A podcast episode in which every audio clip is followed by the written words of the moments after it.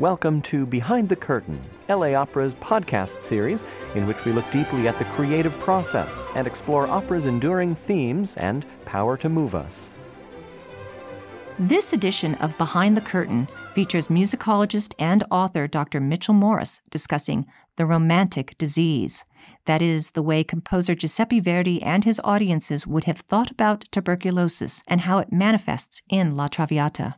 Dr. Morris has been a professor of musicology at UCLA since 1997. Among his many specialties are music, gender, and sexuality, opera studies, music at the last fin de siècle, Russian and Soviet music, American popular song, ecomusicology, film and TV music.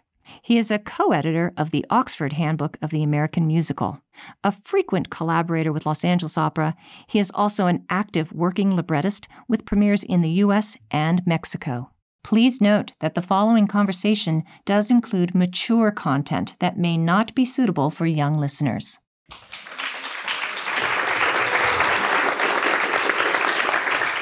Thanks very much and good morning. The title that I have to work with today is The Romantic Disease. So, I usually spend a lot of time talking about formal details of music, and I will get to some of them, but I'm going to start by talking about biology. Um, Mycobacterium tuberculosis has been associated with human beings for an extremely long time. Uh, we do have physical evidence of people who have tuberculosis from about 4000 BC. It's reasonable to suppose that it infected the human species before the Neolithic, in fact, and infected humans separately because it actually also finally made it into the Native American population, eventually in a separate transmission, probably around 100 AD or so. Uh, it's been around for a long time, and of course, until the last approximately 150 years, no one knew what to do about it.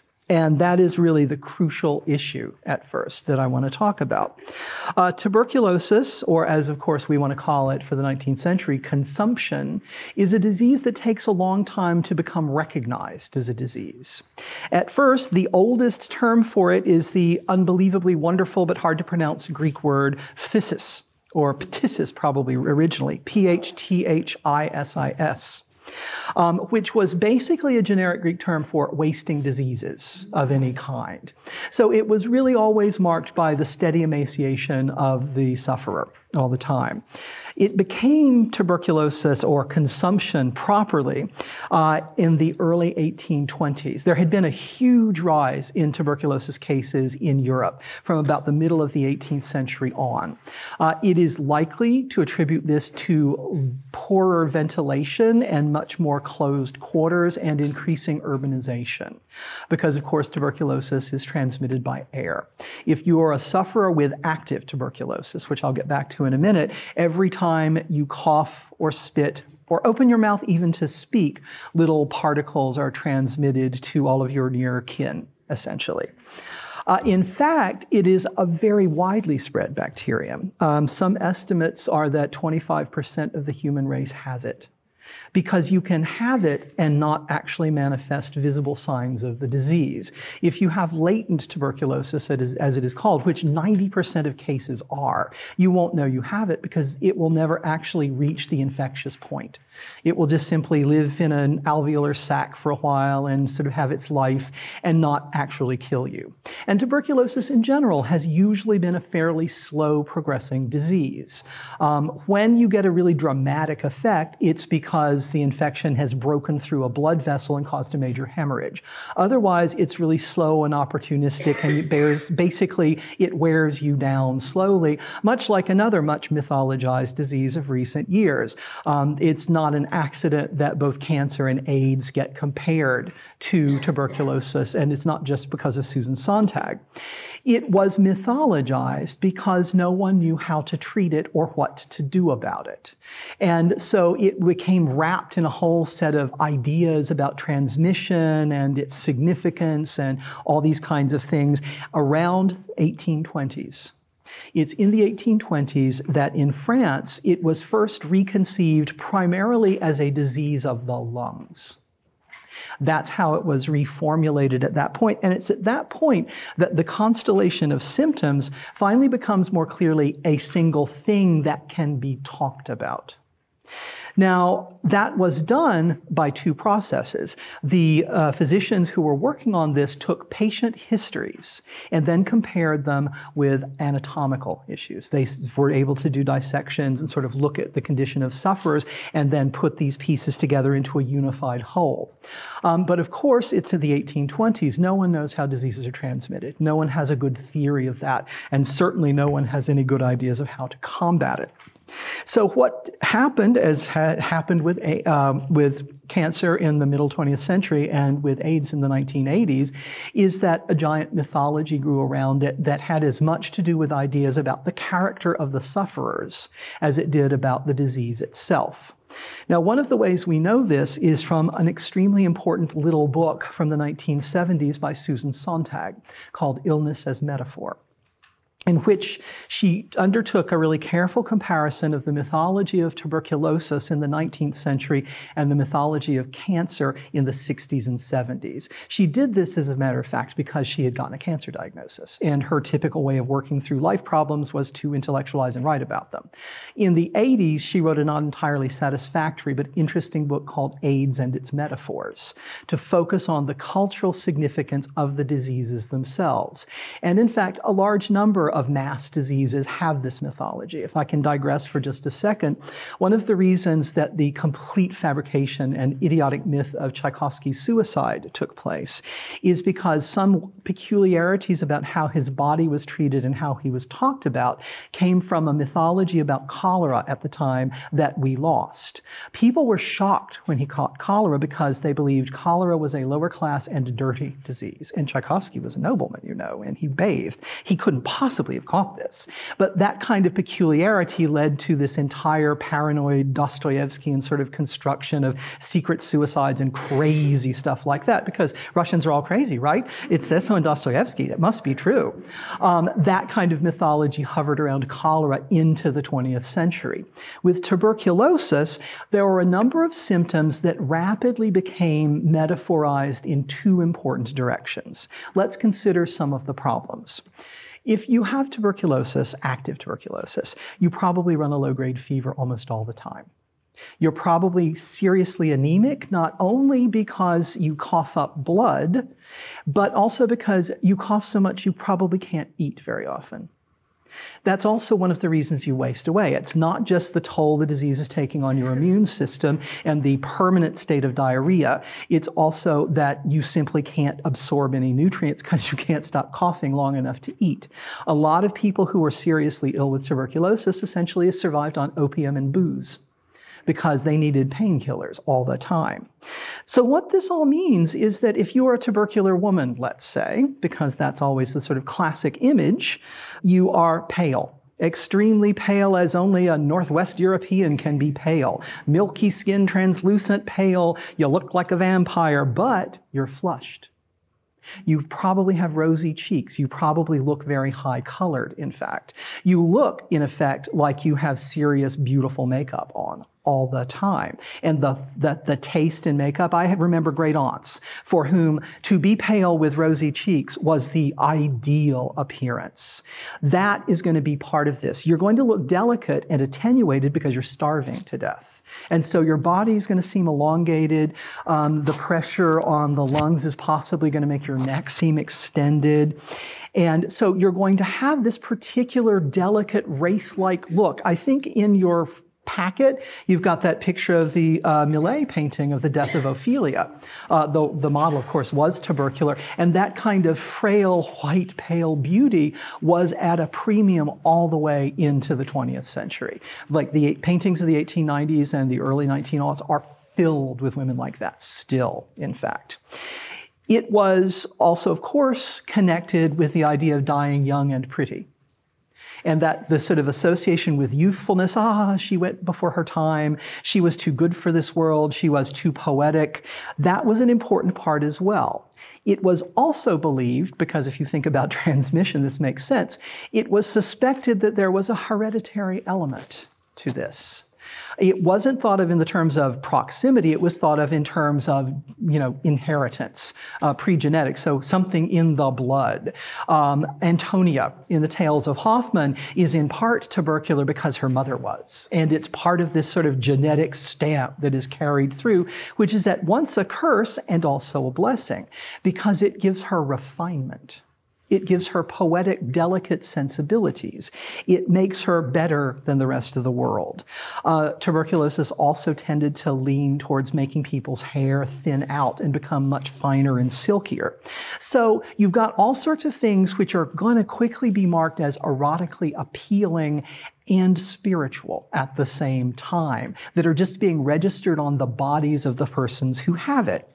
Then you consider the list of important early 19th century art, well, 19th century artists in general who had tuberculosis because it was the leading cause of death in Europe for a big chunk of the 19th century. So we can think of Keats, we can think of Shelley, I think all the Brontes. Schiller had it, Weber had it, Chopin had it, Watteau had it in the 18th century, Dostoevsky had it, Poe had it, Aubrey Beardsley had it. it just, the list goes on and on and on.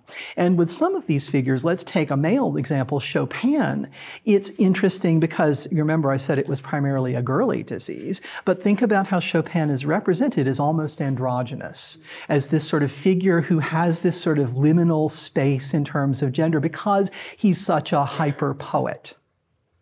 Um, I think there's an old film I, with I don't remember who was starring in it, um, playing Chopin, where the mark of it is in the film is going to, it's a black and white from about the 40s, I think, spitting blood on the keys, that kind of dramatic thing. But that's also an important aesthetic component because there you are. Let's imagine you're the average Marguerite Gautier and you're suffering from tuberculosis. You're pale and you're probably carrying a white hanky, right? And then what color is that going to be? So the extreme contrasts of red and white are one of the markers of tuberculosis visually as well.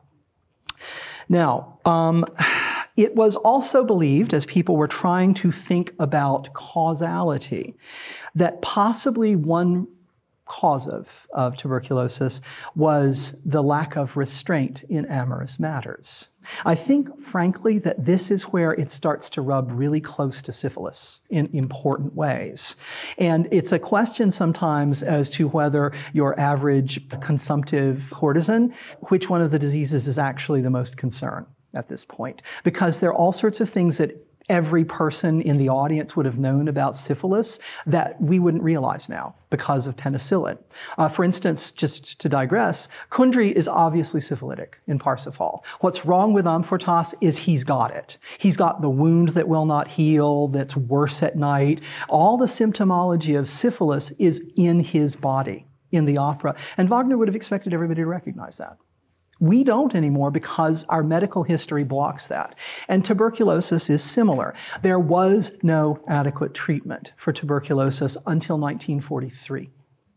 That is when the first antibiotic that would have an effect was introduced and it started to be used in 46.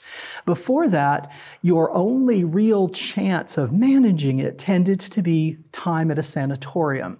If anybody's ever read Thomas Mann's novel, The Magic Mountain, the whole thing takes place in a sanatorium. It's up really high in the Alps where the air is thin, cold, clean, and dry. And the job of a consumptive in the sanatorium is to lie around all the time and eat a lot because that's the only treatment that was really staved it off at that point. So you have this intractable disease and you don't know what's causing it. But because I think in part of the physical characteristics and its proximity to other diseases, sexuality rears its head. Um, here's a medical text from 1853 that I'm going to quote. Of all vices, however, none is so apt to lead on to consumption as the unnatural or unrestrained indulgence of the sensual passions. This is why we can suddenly discover not only artists who are tubercular, but also protagonists of various sorts who can be clearly identified as tubercular, whether or not it's ever named. Oh, what can ail thee, knight at arms, alone and palely loitering? The sedge has withered from the lake, and no birds sing. Oh, what can ail thee, knight at arms, so haggard and so woe begone? The squirrel's granary is full, and the harvest's done. I see a lily on thy brow, with anguish moist and fever dew, and as thy che- and on thy cheeks a fading rose, fast withereth too. This, of course, is the first three stanzas of Keats's La Belle Dame sans merci. And you can argue that La Belle Dame herself is tuberculosis sort of incarnate.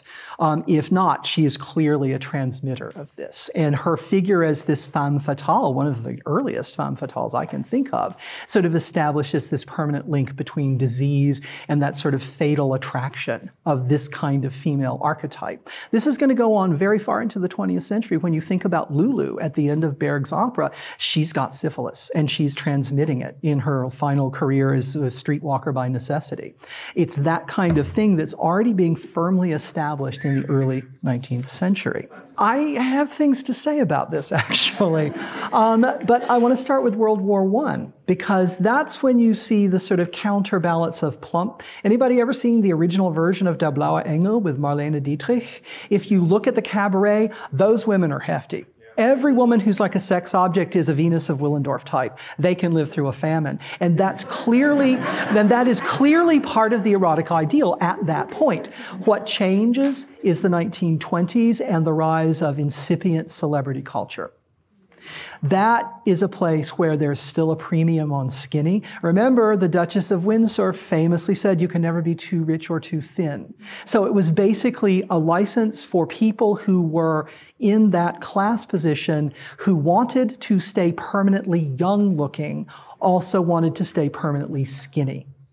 And it's the influence of that particular class position and the way that it's glamorized through like the Condé Nast publications and all of that that sets the pattern that prevents the switchback against tuberculosis from being, oh, some sort of healthy body. Um, that's why that doesn't happen, I believe. It's that, that strong an influence. Um, that is connected with a longer project that I'm also doing that involves spending a huge amount of time thinking about the 20s. And it's the culturally the crucial decade in certainly US society where a lot of things that are still set today really kind of coalesce. This is part of that story, in fact. So, tuberculosis, to sum up, it makes you oversexed. It makes you skinny, attenuated, pale and flushed with shiny eyes. You look like you're in the middle of this intense erotic fever that is also, because you're so ethereal and sort of wasting away, a kind of spirituality. Remember, this is the century when sex and death are essentially the same thing. When the whole argument of Tristan is, and Isolde is that the best orgasm is the one that kills you. Um, I mean, that's the end of the, the opera, after all. And so it's so important in the period that in 19th century Italian, the term tipo traviata means a woman who is beautiful in exactly this pale, wasted away sort of fashion, in, in fact. And as I say, it was an incredibly frequent cause of death in the middle of the 19th century. All of this started to shift in 1882 uh, when the biologist Koch gave a lecture in which he clearly identified a bacterium as the cause of syphilis, of syphilis, sorry, of tuberculosis. Now, this is a period when there's still a huge amount of controversy about this. Eventually, when we're dealing with cholera, somebody's going to take the, the action of drinking a, a copy, a, a, a little vial of water to prove that that transmits cholera. So it's uncertain, but as soon as it's identified, the notion of contagion becomes newly important. You start to see a lot of the explicit ideas about spirituality and over sexiness fading away, but the image doesn't change. The image of this kind of look as the perfect look for an ideal woman, boy, does that stay around. Arguably, it goes into the 20th century when you have all these models who look like they're a tic tac away from death. You know? It's like, can't you eat a calorie at least? But that extreme thinness is probably associated with trying to make the best of something you had to live with because there was no cure for it at that point. It does, however, change. If we think about Violetta Valéry in Verdi's uh, opera, you don't have to stay away from her. If you think about Mimi, just a little while later, the way that tuberculosis is being treated is a little bit different. You know, you're handling it in a slightly different way and it seems to mean differently. So this is this is a, a, sort of short discussion about how tuberculosis became the romantic disease because it touches so closely on so many of the aesthetic values that were being developed already in the 18 uh, the 1780s. Um, this sort of notion of transcendentalism, this sort of it's essentially a kind of secularizing of a set of religious impulses, very much along the lines of the philosophical idea of the sublime, is that thing which is more than you can comprehend, which you can sort of dimly touch, but it blows your mind, and that kind of amazing experience of not being able to think is the equivalent of Moses looking at Yahweh on the mountain. And that's part of why it's so valuable. Uh, the 19th century is the century when you have something we can reasonably call the religion of art. One of its high temples is Bayreuth, which was the second largest pilgrimage site in 19th century Europe after Lourdes. Um, it has high priests of various sorts. It has theologians. Arthur Schopenhauer, in The World as Will and Representation, gives you a way to think about art as a kind of sacred enterprise. And tubercular figures figured in with that very, very easily.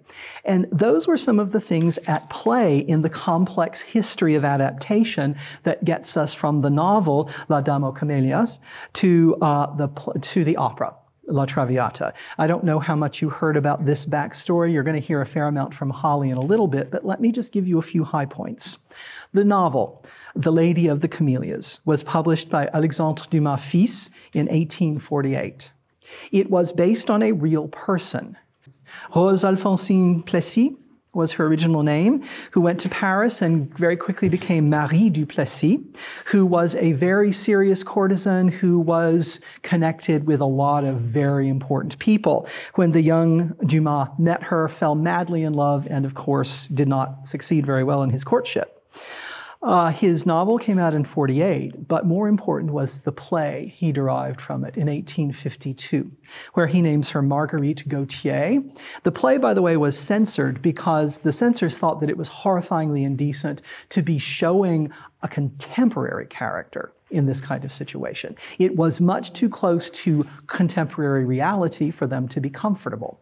This is the same sort of principle that the censors use on Verdi when they say, well, yeah, I know this is about the assassination uh, of this kind of character, but you need to put it in Boston. You need to put it in Sweden. We can't have it too close to Italy.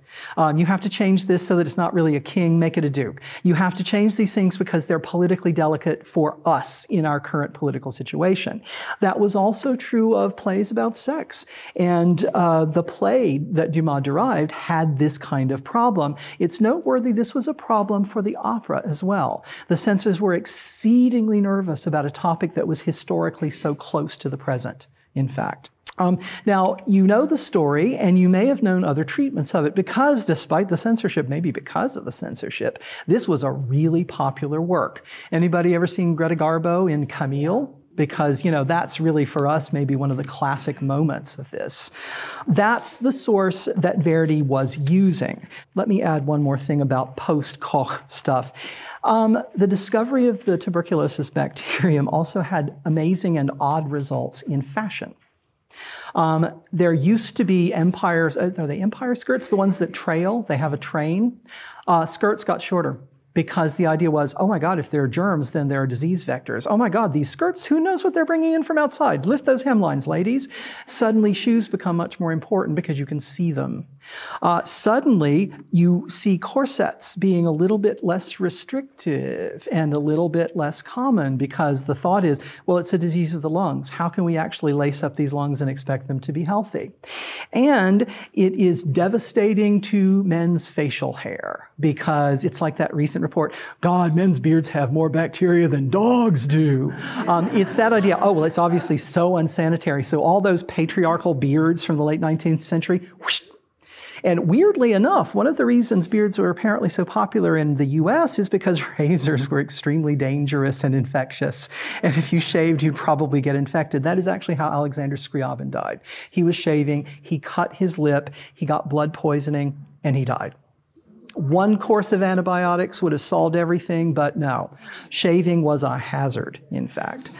So we see this registered over and over again in La Traviata.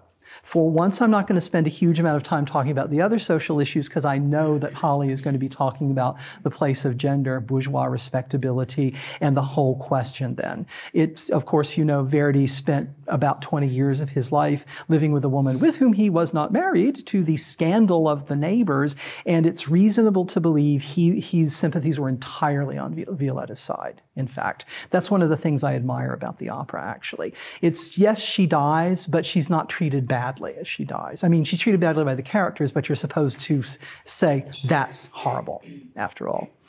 There are two things that I want to talk about, and only one that I want us to listen to, but I'd like us to hear all of it, which is I'm trying to be brief. I want to talk for a minute first about the structure of Act One so that I can get us to the example I want us to hear. So, famously, Verdi starts the opera with this beautiful, soft passage of strings very high up that is important there as much for the fact that it's going to come back as anything else. It does set the initial tone of however happy you think this is going to be, it's not going to turn out so well. There is sadness at the beginning. And then we launch into the beautiful set of dances that are going to really characterize so much of this score. This score is like so many Verdi operas about dance rhythms, but it's even more foregrounded in La Traviata than it is in a lot of other pieces. Waltzes are everywhere. Uh, lots and lots of beautiful triple time things, lots of dances, lots of really gracefully integrated physical motion is placed in the score for us, which is all the more interesting because one of the side effects of tuberculosis was also immobility. Your joints were swollen and they hurt, and you were starving. So, usually, if you were really seriously advanced in the disease, you had to lie down all the time. That's all you could do. And so I think there's a potential contrast there with poor Violetta not being able to do much and the music begging her to constantly. Because, of course, that's actually a lot of what the first act is about. People are beseeching her for things. And she's trying to live up to it, even though she really can't. She's throwing a party to celebrate recovering from a really serious bout, but she's not recovered. She knows she's not recovered. The opera lets us see her looking in the mirror and thinking about how unrecovered she really is. So the whole first act has this sort of really very sort of compelling irony about it of someone who's forcing themselves to be happy. They're forcing themselves into this position of joy and artificial gaiety, etc. But all the while, we know that Alfredo is actually right. It's killing her in this way. So we get a lot of set pieces. Of course, this is a thing that Verdi liked to do because uh, especially Italian opera thrives on genre pieces. You want a Brindisi. Of course you want a Brindisi. You want oaths, you want prayers, you want these kinds of formal structures. And one of the great things about La Traviata is that this shows you how good Verdi was at taking traditional formal expectations and re-accentuating them so that they actually match the dramatic movement. Let's take, for instance, the end of, of Act One, uh, the best part. So, as you'll recall, we've gotten into dinner, and she has a little moment, and she has a little sort of teasing uh, interaction with Alfredo during the banquet with the Brindisi. And then finally, he gets her alone and he makes his pitch for her. That you know if you were with me i would take care of you i would let you rest i would sort of help you over all of this. I think left unsaid is the implication you would only have to have sex with me you wouldn't have to have all these other boyfriends and that would let you rest too. Because remember it's sexual excess which contributes to the disease she doesn't want to buy it. We've got that beautiful contrast between his aria, um, Di quell'amor, and her responses, which are very deliberately flippant. They're very short. Notice also that their shortness means that someone who has breathing problems can catch a breath a lot.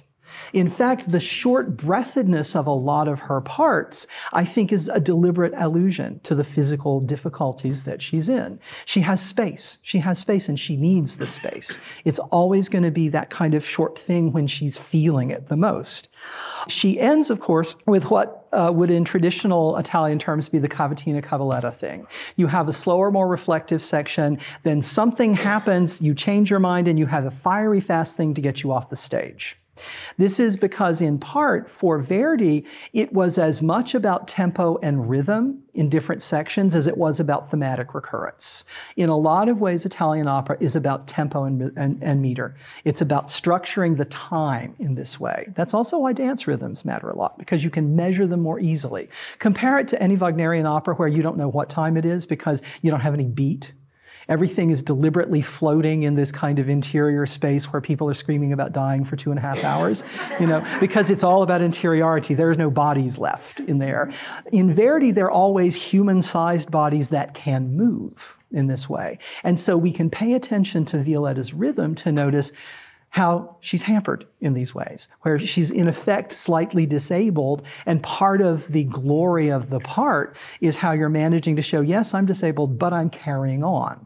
It's in a weird way the sort of thing that you can imagine when you're listening to somebody like late Billie Holiday or Janis Joplin. Man, there are holes in the voice. Oh my God, it's a wreck. And yet you can see them navigate around it in these ways. And that's where some of the sort of excitement comes from that. I think that's built into the part here. Uh, in in uh, La Traviata. But I want to turn, because I have a fairly long section here, to the beginning of Act Four. Act two, of course, is where they're in the country and uh, Alfredo's daddy comes in to do his terrible, terrible thing. Well, he's not going to marry you. You're just a whore. That kind of stuff. My daughter's a good girl. She deserves happiness, unlike you um, all of that horrible, horrible stuff. But of course, just let me point out one of the things that she's pleading with him about is that she doesn't have much time. She effectively says, I'm not going to be here that long. You know, can't I have this little bit of time anyway? She's very aware of her mortality still. Then the appalling Act Three, where Alfredo behaves in such an absolutely abominable way to her. So we have these sort of terrible sort of moments for her. And then we find her at her sort of crucial moment, the beginning of Act uh, four. Now, this is a thing, if I could play you multiple versions of the letter, I would really, really do it because the letter scene at the beginning of the act is a really, really amazing and important thing. First, consider that she's not singing she reads the letter. She usually traditionally read the letter in a very highly inflected kind of actor's style from the turn of the century, where there's lots of melody. It's the kind of thing in the movies you saw it last longest in a few English actors, like if you think of the musical voice of Sir John Gielgud that kind of very, very musicalized sort of way of speaking. That was actually standard acting practice in the late 19th century. Um, spe- uh, actors could speak on pitches. You know, this is closely related to the origins of Sprechstimme. If you read memoirs, for instance, um, I once spent a lot of time with the memoirs of a woman named Julia Marlowe, who was an Anglo American actress who was hugely successful in the 1880s and 90s. And she had this whole sort of discussion of how she was trained. And one of the things included going to her voice teacher's uh, studio every day and reciting texts on pitches for two octaves so that she could learn to speak, but in a frequency. It's a really hard art to do, but you can hear it. You can actually hear recordings. I heard her on, a, on an ancient recording doing the balcony scene from Romeo and Juliet. And when she says Romeo, it's like a spoken version of Romeo. I, really, you can hear it. That's what the letter is supposed to be. It's this. It's melodrama, first of all, which is the term we use for speech over melody, uh, uh over music. But it's a particular kind of melodrama from the beginning. It was almost music. Now, this is possibly another way of signifying the tuberculosis at, at effect. She can't sing suddenly. But it's also a way of acknowledging that this is not the same kind of text as the other ones. This is not her speaking. This is her speaking the words of someone else. So she's reading the letter. Now, what happens when the letter is being read is you're hearing thematic reminiscence. At the beginning of the act, you heard the opening of the overture again. But at this point, what you're hearing is a musical version of Alfredo's first really serious aria, Di quell'amor.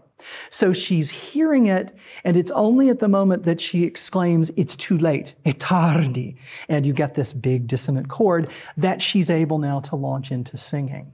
She does her really famous, slow, unbearably sad aria, Addio del passato. And you'll notice there that short phrases, short phrases. Hard to breathe, hard to breathe, that the breath is sort of taking, taking her song away in this way. Um, I'd like us to listen to, it's about a seven and a half minute clip actually, but you can really focus on the ways that this kind of symptomology, this sort of loss of breath, this sort of loss of energy, and this sort of desire to push on no matter what, a kind of vocal heroism, is being framed in the terms of the music and the performance. The performance I've picked is um, Edita Gruberova. Again, I chose YouTube for the sake of access. You can all find this easily. This is the one I chose because when you're looking for this particular passage, there are a million wonderful performances. Very few of them are visually recorded as well, because this was a great set piece for a lot of ancient dead sopranos. My personal favorite being the truly great Italian soprano Claudia Muzio, who recorded, I think, in the 30s.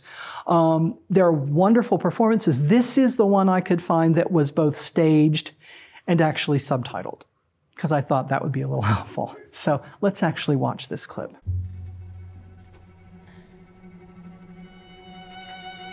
There's Alfredo's aria. This won't be as highly pitched as the older ones would be. La disfida ebbe luogo.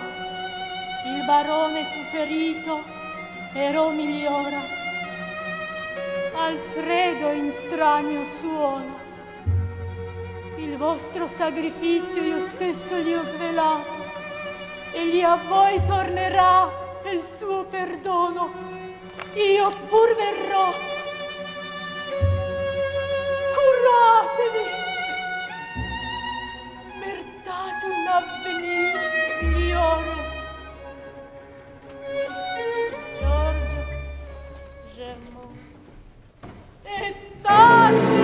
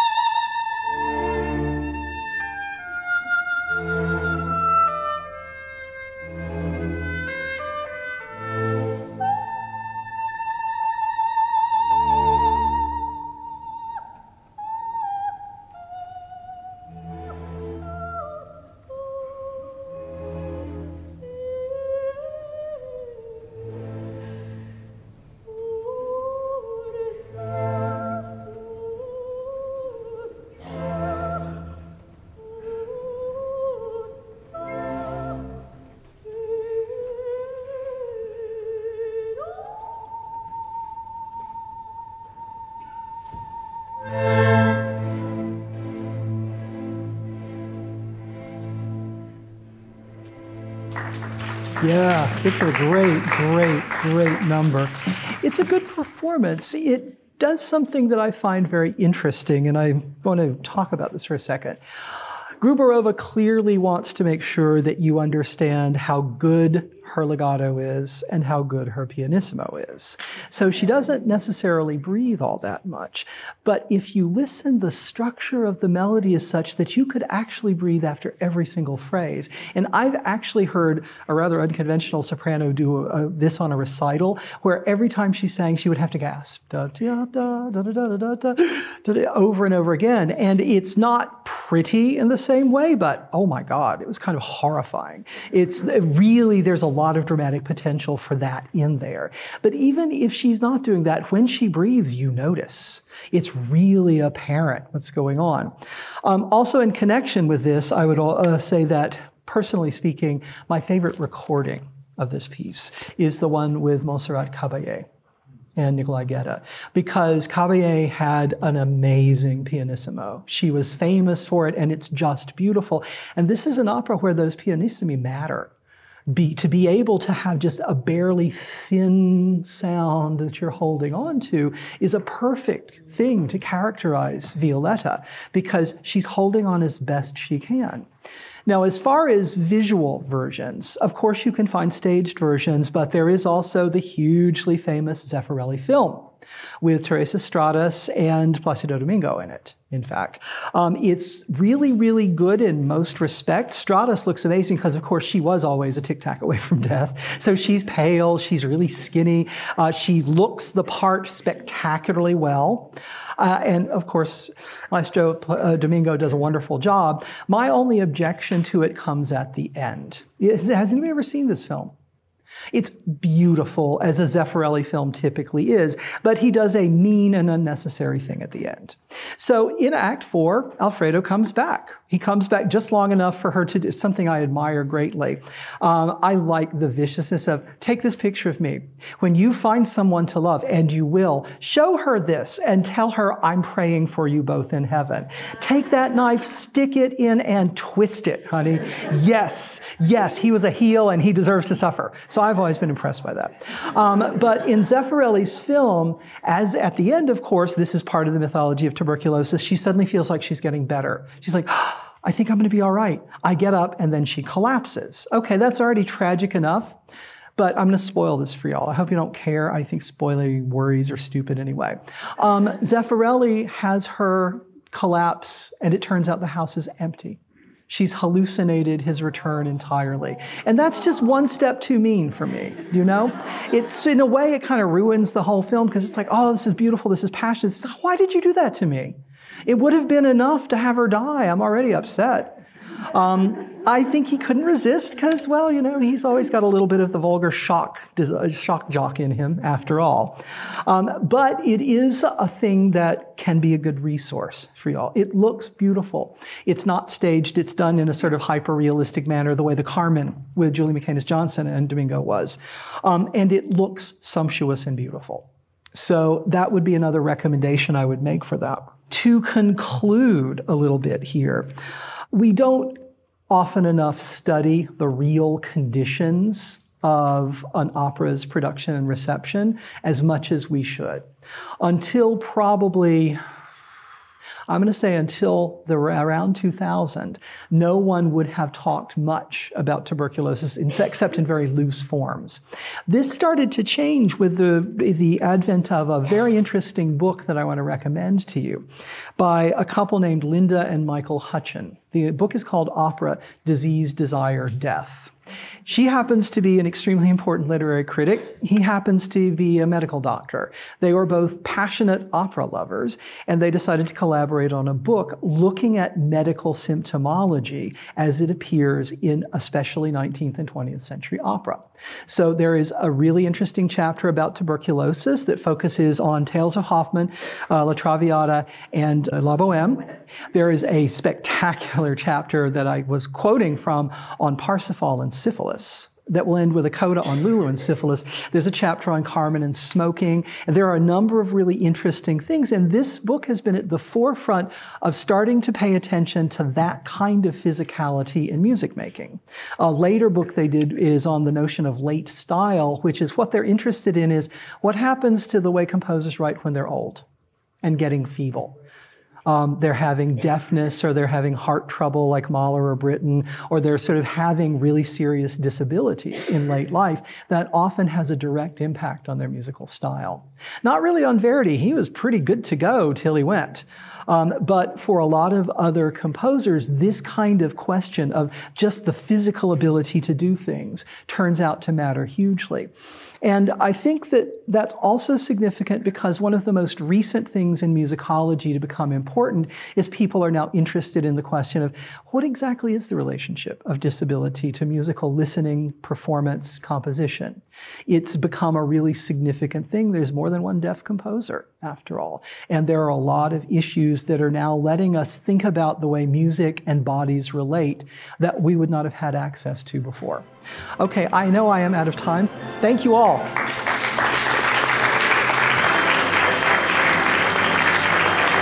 You've been listening to LA Opera's Behind the Curtain. Thanks, and see you at the opera.